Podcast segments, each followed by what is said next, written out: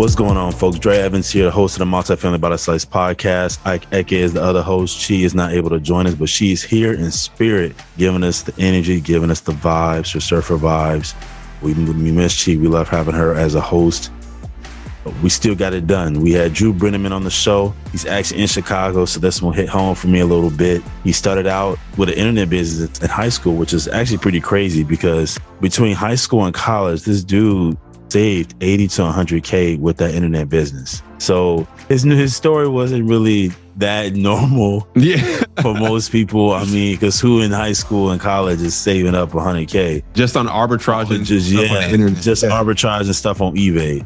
and then he eventually started investing in mutual funds. And, you know, he was, he didn't know a whole lot about the stock game. And so when he saw something in red, he would sell.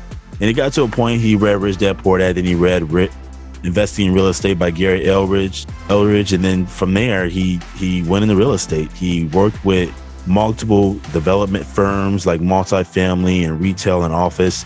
But the one in multifamily he he stuck to working with the longest, and that was where he built his relation his first relationship with a son, and then the dad basically funded their first deal. He went into the office and showed them an apartment building and was like, "Hey, like you should buy this." And, and, he showed it, laid it out, and then from there, they the firm backed him. He got that mentorship from the firm, and then he just went from deal to deal to deal. From there, focusing on small value add. Really in Chicago, he did ten apartment deals in Chicago, added a lot more value, and then raising the rent and pulling financing from there. He still owns them, so he didn't just sell. He's a big believer in the in the buy and hold strategy one of the things that he niched down though in Chicago was failed condos or properties with new renovations, but with failed lease up and management, and then doing loan assumptions. And we get into that in the show. Ike, what you get out of it? Man, I got a lot out of it. And and I know this is the TLDR, but this is one of those times that I would implore the listener to actually listen to the full episode because not only, you know, how I'm sorry, not only what Drew did, but how he explains what he did throughout his career. You can tell that he's very, you know, very well versed in real estate. He's done it a, a long time. He's been through asset management, through the development side of things, because he worked at development shops, different sub asset classes in real estate. He did retail, he did multifamily, he did he did office. So he he really knows his stuff. And the reason I think it's interesting to hear him talk about it is because later in the episode, we discussed how he did one of his largest deals ever. And when we asked him, you know, how were you able to get one large investor, which we discussed in the episode, to fund this deal, he said, I just told my story to everybody.